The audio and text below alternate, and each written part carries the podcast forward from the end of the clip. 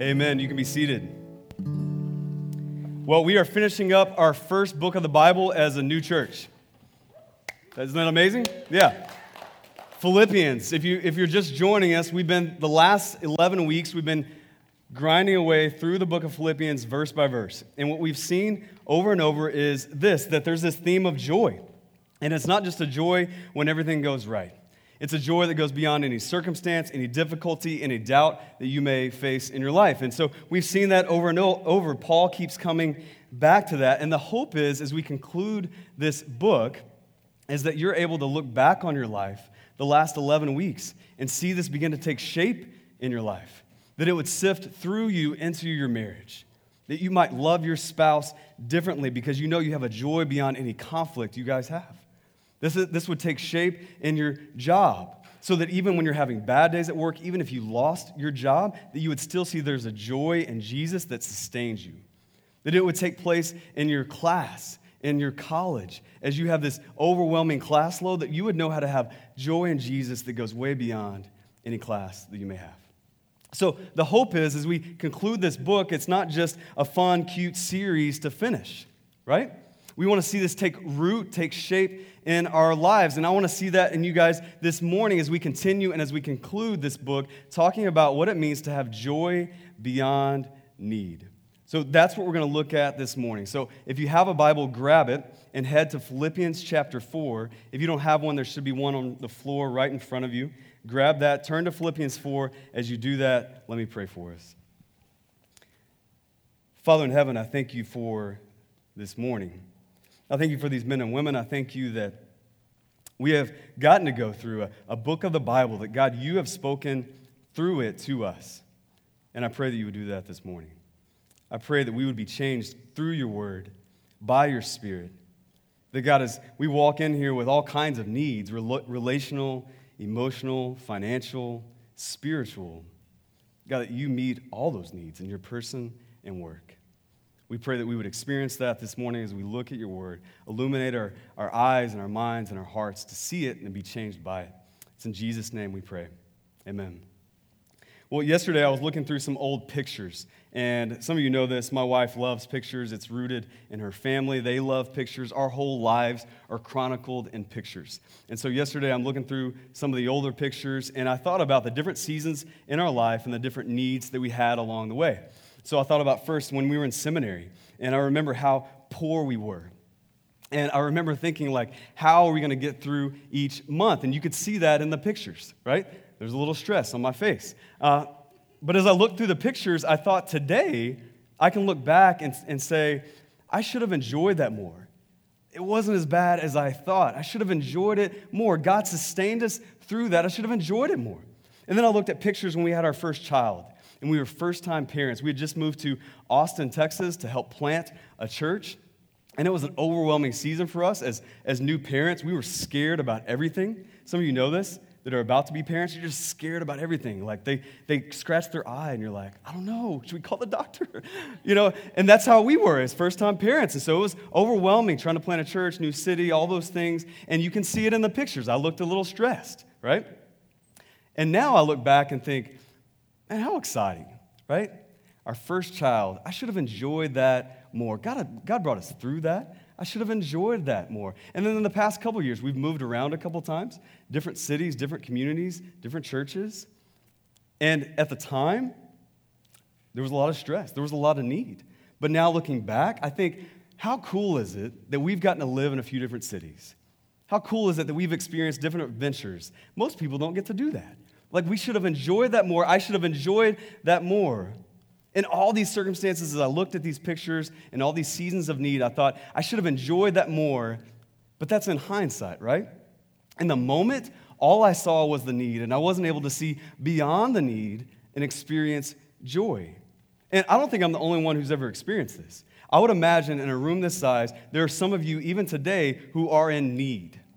Maybe it's relational, maybe it's financial, Maybe it's spiritual. Maybe you don't know Jesus and you're in need, and maybe you don't even realize that need.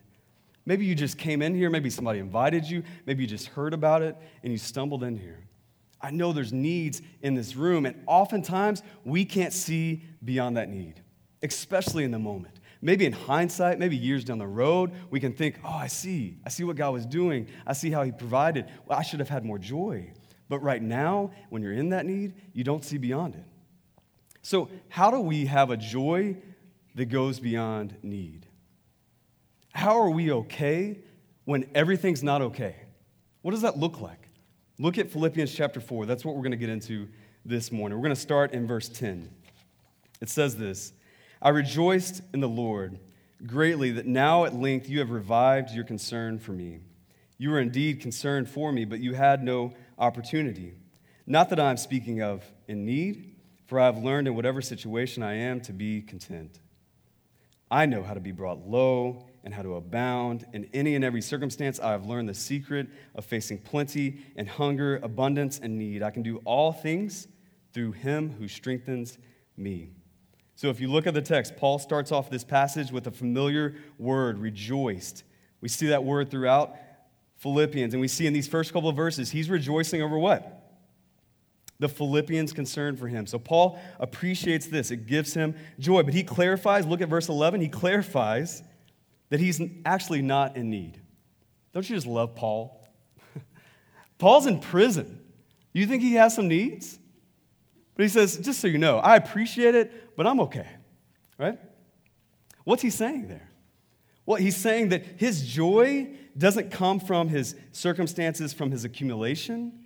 It comes through what? Contentment. He talks about being brought low, abounding, facing plenty, hunger, abundance, and need. And through all of that, he knows the secret. What's the secret? There's a contentment, right? That he doesn't get his joy from getting more things while it's helpful, while he appreciates their concern, that ultimately he gets his joy from Jesus. You see that? So Paul is setting the pace that joy doesn't come from these things. Despite their concern from him, he has his joy and contentment. And this is tough for us in a society like we live in, right? Because a lot of us only know abounding. And we may think we have needs, and, and we definitely have some, but in our society, we have a lot of things, right? If people were to bring us things, we could find joy in those things because there's a lot of things out there. Like even in our church, we're a new church, right? But I actually have a personal assistant. I have a personal assistant who alerts me when I have meetings. I have a personal assistant who, when I need to talk to someone, it could be local or global, I can get on the phone with them through video or audio, right? I have a personal assistant who I don't remember birthdays that well. My personal assistant reminds me of birthdays, of family, and friends. You know the best thing about my personal assistant? It's available 24 7. It's in my pocket, it's my phone, right? We have so much in our society that it's easy for us to find joy in things and not Jesus. It's easy for us to find our joy in accumulation, not contentment, right? And so Paul is going to hammer on that and say, yes, I appreciate your concern, but ultimately that's not where I find my joy. How many of us experience that? How many of us experience that just even like if you have kids with cartoons, right? When I was growing up, cartoons were only on Saturday morning. Now, you can binge watch Dora for four hours straight. It's available all the time. And if you have kids, you know this. Because when they want to watch TV, you can't use the excuse of, baby, it's not on right now. Because they know about instant streaming. If they get that, they're like, I think it is. You just have to push the button and scroll. We have a, a society of plenty. We have more things than ever in history to see, to do, to be entertained by, and it's all available at the tips of our fingers. Right? Even if you don't have a lot in your life, you see that in our society. You see that we have so much in our society, yet most of us are bored and frustrated. Most of us are discontent. So Paul is saying, I appreciate your concern, but just so you know, my joy isn't found in the things you bring me, the money you provide me, the supplies you provide. It's found in a contentment because I know Jesus. So Paul gets started talking about our joy and contentment. We see this elsewhere in Scripture. 1 Timothy 6 6 says this, but godliness with contentment is great gain. How is Paul content? Look at verse 13. He says, Through Christ I can do all things through him who strengthens me. I can do all things through him who strengthens me. Now, this is a popular verse that is often taken out of context. In fact, I actually Googled this verse and just looked up images, and a couple came up. Um, this is actually Samson, our worship leader. He sent that one in. Uh, but apparently, through Christ, you can get really large biceps. You can get yoked through Christ. Uh, and then the next one apparently, you can fly through Christ. I don't know if you knew that, but you might need goggles and a cape as well. Um, this is a verse we, we take out of context, right? A lot of us think, like, man, I can be the CEO because I can do all things through Christ who strengthens me. A lot of us think, man, I can lift weights, I can achieve in sports because I can do all things through Christ who strengthens me. We have t shirts, right? That symbolize that. And listen, I wish this was true. I wish it was. I've always wanted to be a quarterback. Like from my youngest days, I always wanted to be a quarterback. Even today, I sometimes think, could I disguise myself as a high school teenager? Even in a 1A school. Like, I don't have high expectations, right? And I don't know if I've ever thrown the football with you, but I can actually throw it a little bit. I can spin it. But there's a problem, and it's this 5'9, 160. That's where I run right now. Depends on the shoes. There's a problem, right? 5'9, 160. Listen, I can't do all things, and neither can you. So, what is Paul saying? Paul's saying if you become the quarterback, then praise Christ. But if you don't, you learn to love the Lord and be content as a non athlete. You see that? Paul's saying, I can do all things through him who strengthens me. So if I do well in business, then praise Christ because he strengthened me to do that. But if I fail in business, if I lose my job, that I still can love Jesus despite that. Do you see that? Paul's saying in your life, as you have relational conflict, in your marriage, as you have conflict that you can't see beyond, maybe it's even leading to divorce, separation, maybe you just don't feel like you love each other anymore, if it's gotten that bad that even in that moment that you can still be content because of Jesus. All right? So Paul is, is leaning on, is pressing into this idea of contentment. And what we're going to see in Scripture as you look at Scripture is that it's an inward, peaceful disposition rooted in Christ. That Christian contentment is an inward, peaceful disposition rooted in Christ. Some of you are going to push back on this and say, well, it seems like we're faking it till we make it. All right, it seems like we just walk around and say, well, even though things are bad, like, hallelujah, God is good. God is good all the time. All the time, God is good. Like somebody asks you how you're doing, and you just think, fine, I'm doing great. And you're about to cry. That's not Christian contentment. It's a peaceful disposition that's rooted in Christ. It doesn't mean everything is okay. It just means when everything's not, that you have someone to go to who sustains you through it. So, as you have a need of approval, as you get hurt when other people don't affirm you, that even in the midst of that need, even when you're in that need, that you have Jesus who knows you, who understands you, and who accepts you fully as you are. That you have ultimate approval in Him through the cross. That as you have a need in your relationship, in your marriage, that there's conflict that you can't see beyond. That you have contentment because you are rightly related to the God of the universe through Christ. If you get this, if you get contentment, you have the world in checkmate. Do you see that? That you can do well in your job, you can lose your job, and you can be sustained through that process and you can have a joy, a deep and abiding joy in Jesus through it. Because he not only knows and understands, he actually has the power to sustain you. And you know him. His spirit resides in you. The same spirit that raised Christ from the dead resides in you. And so, even when you experience relational conflict, you can have joy in Jesus because you learn what it means to be content. In your job, in your class, in your finances, that even when everything's not okay, that you can be okay because of Jesus. That's contentment. It's a peaceful disposition rooted in Christ. It's not just saying I'm fine when everything's not. It's not lying to people. That's not what it is. Some of you may push back and say, well, Tim, I, I get that, but um, you just don't understand my situation. You don't understand my need, and you don't understand how I'm wired. Like some people are just calm, some people are just stable through conflict, through need, and I'm not. I freak out. There's good news for you. Paul says in this passage that he learned contentment.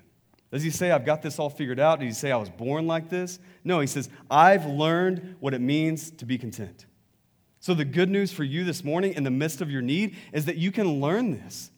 That contentment, uh, the idea of being content, doesn't come natural, but you can learn it by the grace of Christ. Paul learned it. You can learn what it means to live a life like this in the midst of your need so that you can have the world in checkmate so that you can't lose, no matter your situation, that it's found in Jesus, not in the accumulation of things. Do you see that? I think everybody would say, We want that. Right? Everybody here this morning, no matter what your need is, you would say, That would be nice. By God's grace, you can learn that. That's how Paul learned it. He has the same Holy Spirit that you do. We need to ask.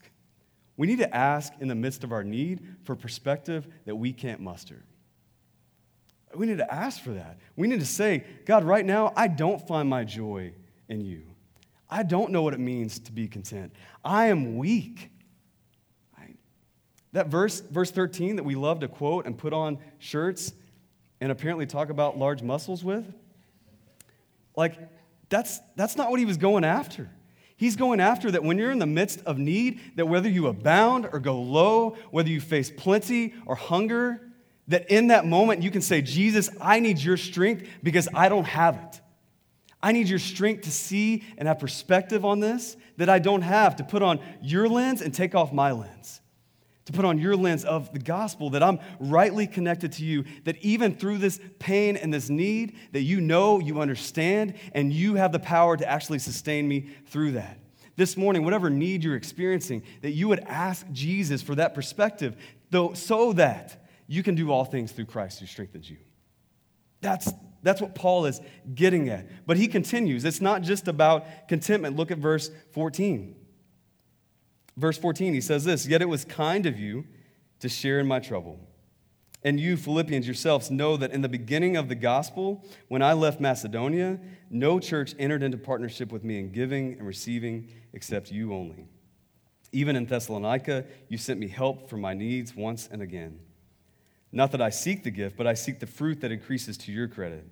I have received full payment and more. I am well supplied, having received from Epaphroditus the gifts you sent a fragrant offering, a sacrifice acceptable and pleasing to God. And my God will supply every need of yours according to his riches and glory in Christ Jesus. To our God and Father be glory forever and ever. Amen. Greet every saint in Christ Jesus. The brothers who are with me greet you. All the saints greet you, especially those of Caesar's household. The grace of the Lord Jesus Christ be with your spirit. So, some background in case you haven't been with us. Paul in Acts 16, you can go read about it later if you haven't already. Paul in Acts 16 essentially starts what is now the church at Philippi. So he encounters a few people. We can read about it in Acts 16. We see them meet Jesus, their lives are changed. And then 10 years later, approximately, Paul writes this letter back to this church in Philippi. And they are appreciative of what he has done, how he's influenced their lives with the gospel. And so Paul is in prison now. That's where he writes Philippians. But he hasn't always been in prison. Like when Paul left Philippi first, when he saw those people meet Jesus, he started this church, he went on to other cities to do the same thing, to talk to people about Jesus, to start new churches. And so Paul's been doing that, and the Philippians have come alongside him in that. They've encouraged him in that. They sent him money in that. They sent him supplies. They sent him one of their own.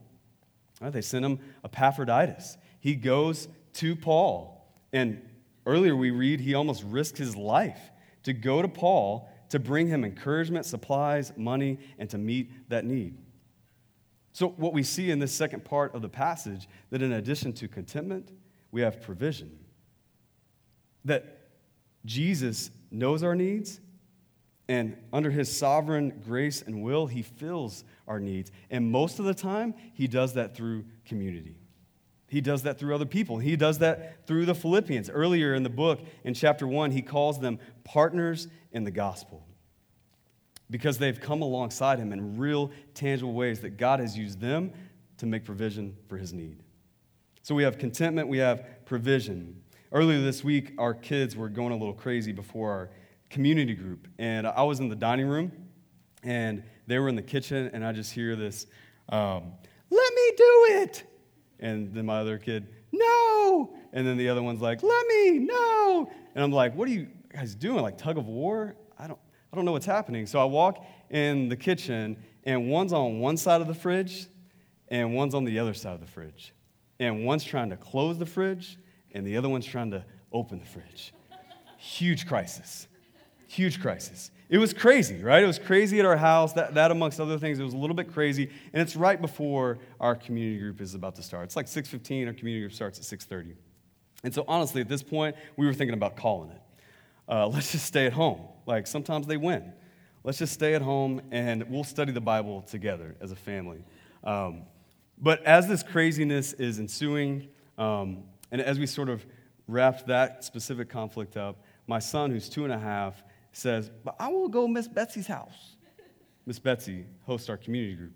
And he says, I will go Miss Betsy's house. And my wife and I, I, I, don't know about her, I had a headache at this point. Um, she was stressed. We were both stressed. And as soon as my son says that, we looked at each other and we smiled, right? Because we were reminded of God's provision. That even in difficult seasons and difficult days, and even when the fridge needs to stay open or closed, huge crisis, that even in those huge crises, that children are a gift from the Lord, right? And we saw that in a moment, just my son saying something that was really cute. And we both, in sync, smiled at each other, and we went to our community group. Like we made it, right? Listen, just because you're content doesn't mean you don't need provision. You need to be reminded of your provision, you need to ask for it. Uh, we see that in the Old Testament. Nehemiah is building a wall, and the city is about to be under attack. And a lot of people said, Let's panic and run. Nehemiah said, No. We're going to stay here, we're going to pray, and we're going to plan for God's provision. Uh, you've seen that in your life. When everything's going crazy, and you're reminded of, man, I'm known by the God of the universe. I'm forgiven, I'm accepted, I'm loved. He's made provision for me. I'm going to be okay. And that even in that, you still pray for your marriage to be reconciled. That even in that, you still pray for a new job. That even in that, you still pray that you would get your approval not from other people, but from God. That you can pray and plan for provision. I have two kids, and I want them to ask for me for things. I don't want them to whine about it, but I want them to come to me and ask me for things. So, like when it's getting ready for dinner time and they just want to eat all the snacks before dinner, I want to give it to them. And I know it's not good, but I want to give it to them. I want to give them the goldfish, right? I want to give in because I want to be a good dad, right? I want, to, I want them to ask me for things. I want to give them the things that they need. God is a good dad.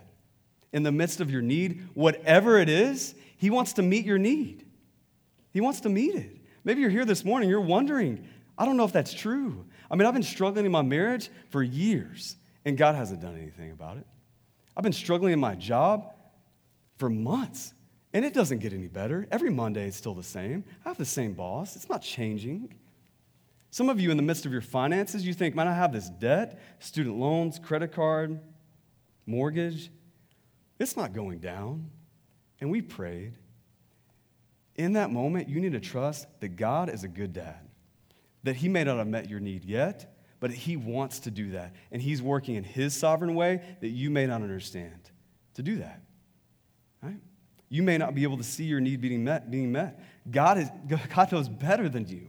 He has a better plan for your provision. And you can ask Him for that. He's a good dad.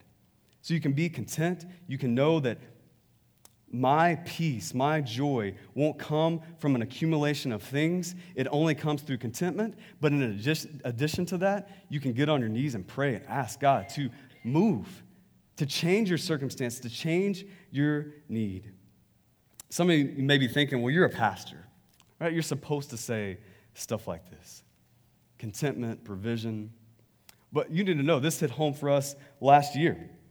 Um, last year, we were called to Phoenix to lead a church.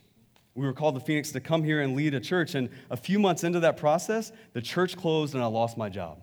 I remember at one point I was laying on our living room floor, not my best moment. And uh, I was talking to my wife and I was kind of freaking out. I was freaking out about financial need, about relational need, about emotional need, honestly, spiritual need. I didn't trust that God was good at that point. I didn't know, like, God, why would you bring us here for this? This doesn't make sense to me right now.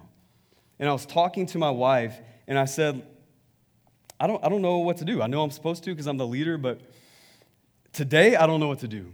And she just said very simply to me, she said, if you didn't think about stability, if you didn't think about finances, if you didn't think about all that kind of stuff, what would you do? And I, I thought about it for a second and I said, I would do what we came here to do. And she looked at me and she said, Well, let's do that. She's a great wife. And honestly, I didn't know how the finances were going to be figured out. I didn't know how the relationships were going to be figured out. I didn't know how emotionally, like, I didn't know how this was going to affect us, our kids, and all those things. Like, I didn't know all those things, but in that moment, I could be content because I trusted God, you're good. You have a plan, it's better than mine. And in this moment, I'm going to trust you. But you know what? We didn't stop there. we didn't just say, God is good all the time, all the time, God is good. Like when people asked us, What are you going to do? God is good, man. Just trust Him. I didn't just say that. I definitely said that partially, but we went on to pray and plan for provision. We began to ask you, will you partner with us to do this? I told you at that time, my wife is awesome, but if she was the only member of Phoenix Bible Church, I don't know how long we could last. We needed people to partner with us. We had a need and we needed provision for that. We needed people to fill that need. So we came to you and said, This is crazy. We have four weeks to start a church. I don't know anybody who's ever done that. And I don't know what this is going to look like. At one point, I didn't know the name. And I just said, if you want to sign up for that, raise your hand. And a lot of you were like, all right, I guess. And you did, and you partnered with us, and God made provision through you. And God made provision through other people in our lives. There were pastors I didn't know before coming here who came alongside us, who sent us Facebook messages and just said, hey, man, you don't know us, but we're here for you. We're praying for you. What can we do? And so the projector that you see that's shining and illuminating this screen, I came from another church. They, they let us borrow for free. They actually gave us two, which I don't know why. We're not multi site. They gave us two projectors and just said, listen, do, what, do with them what you need. They just recently sold us this one and another one for like 500 bucks. That projector, I think, is like 5,000. So, churches, other people, pastors made provision. God made provision through them to us. You guys were a part of that. When we set out to start this church, a lot of people said, like, you don't want to do that for multiple reasons. But you don't want to do that because part of the reason why this church closed down was because of finances. Like some of you here know that, that we're around. And people said it's a young demographic, like, you don't want to do this. It's not sustainable financially. But you guys trusted God sacrificed and gave to this church so that right now we're sustainable financially. Amen? Like, this church is here. Like, you are here this morning. We're putting on church we're doing things in the community. We don't have an abundance. Like, we still need more of that. But you guys have given sacrificially. Other churches and pastors came alongside us. God used them to make provision in our lives. They gave us funds. Churches I've never even heard of before. A church in Charlottesville, Virginia gives us 200 bucks a month. It's 200 bucks a month, but it's a church in Charlottesville, Virginia. God has made provision through our contentment, He's still made provision. In our church, He's done that. He wants to do that in your life. You need to pray. You need to plan for that. You need to ask God for that from your inner peaceful disposition that says, even if I don't get that, I'm going to be okay because Jesus is enough. We see in this passage Epaphroditus. Uh, Epaphroditus was an extension of the Philippian church. He risked his life. He went to Paul physically to be with Paul, to bring him money, to bring him supplies, and just to be an encouragement to him. So much so that Paul gives a passage dedicated to Epaphroditus just a few verses earlier. He talks about this guy, Epaphroditus, who Jesus has used to bless him.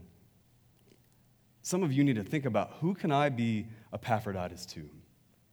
In the midst of your need, a lot of us think, who can be that for me? Who can be my Epaphroditus? And that's a fair question. But what if this morning you thought beyond your need and you thought, who can I be Epaphroditus to? Like, who can I extend encouragement to? Who can I write a note to? We have a lot of people having babies. Bring them a meal. They don't even have time to brush their teeth, much less cook. Bring them a meal. You can pick up Chick fil A. Everybody likes that. Who can you be Epaphroditus to in the midst of your need and someone else's need? Who can you go and just sit with? Man, Epaphroditus, I can only imagine that he sat with Paul and just asked him, like, how are you holding up, brother? How's that going? On, on tough days, what gets you through that? Just tell me about that. Let me encourage you with that. Just his presence alone encouraged Paul. Who can you be that to? Your spouse, your kids, other people in this church, other people in the community? Man, when I think about starting this church and what it would be like five years from now, I think about those type of things. Like we have this third part of our, our culture that we want to see called love moves. That we don't want to just talk about or sing about love. We want to see a love that moves in word and deed. Right? That people, when they think about Phoenix Bible, they think, man, they love each other, they make provision for one another through their need, and they don't just do that for themselves, they do that in the city. That if this church, if Phoenix Bible were to go away tomorrow, that people would notice. Because they would say, well, there's a missing presence. There was a love that was moving there in and through those people that's gone. And we miss that provision that God provided through Phoenix Bible. That's my prayer for this church. That's my prayer for you. That starts with you today. That starts with the small step of grabbing somebody who you know is in need and saying, Let me pray with you. Can we bring a meal? Can I just write you a note of encouragement? Can I just come over and hang out with you, pick you up, and we'll go to a restaurant? I just want to be with you. I want to make provision in your life because of how God's made provision in my life. That's my hope for our church. How do you have joy beyond need? You have a contentment and you have a provision that's rooted in Christ. That you know with your head, you rest with your heart in the truth of Jesus Christ. The truth we just read about in Philippians that in chapter 1 that he who began a good work will complete it. then chapter 2 Jesus humbled himself to the point of death for your sake. That in chapter 3 that everything is a loss compared to knowing Jesus. That your citizenship is in heaven. That chapter 4 that you can do all things through him who strengthens you. That today as we finish this book you would know that in your head you would rest with your heart in those truths. You would believe it, you would lean into it, you would live it with the help of other people in your life and by the grace of God in your life.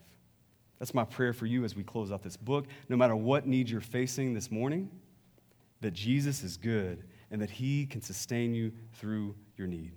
Let me pray. Father in heaven, I thank you for that truth. I thank you for the truth in chapter one that you began this work, that we didn't, that you're going to complete it, even in the midst of great need. God, I know this morning that there's needs that I don't even know about that um, are just deep and heavy and weighing on people in this room. And so, God, I pray that in this moment you would give them the supernatural ability by the power of your Spirit to be content. God, if there's a, a, an abusive situation or a job that's just running them down, that they would know that contentment is not just hanging in there for that, that they would get out of that situation, they would seek help. But God, in the, in the daily needs and the relational needs and the financial needs and the emotional needs that we have, that we would look to you to be content, that we would find our joy not in accumulation, but in contentment. God, we need to learn how to be that. We need to learn how to do that it doesn't come naturally. And so I asked this morning, even now, that you move. Whatever we're thinking about, whatever we're distracted by, that we stop thinking about that. That we look to you and we ask, give us that heart of contentment. Give us that peaceful disposition rooted in you. I don't have it right now. That we would ask, even now. And then we would ask for provision. We would ask for you to move in word and deed through other people to make provision for that need. Whatever the need is. God, you are all powerful, um, all knowing, and you can make provision. We ask that you do that, whether it's healing, whether it's affirmation, whether it's security, whether it's meeting you for the first time and having their ultimate need provided for through the cross of Christ. Yeah, we pray that in this moment. I pray that for these men and women as we respond to you. It's in Jesus' name we pray. Amen.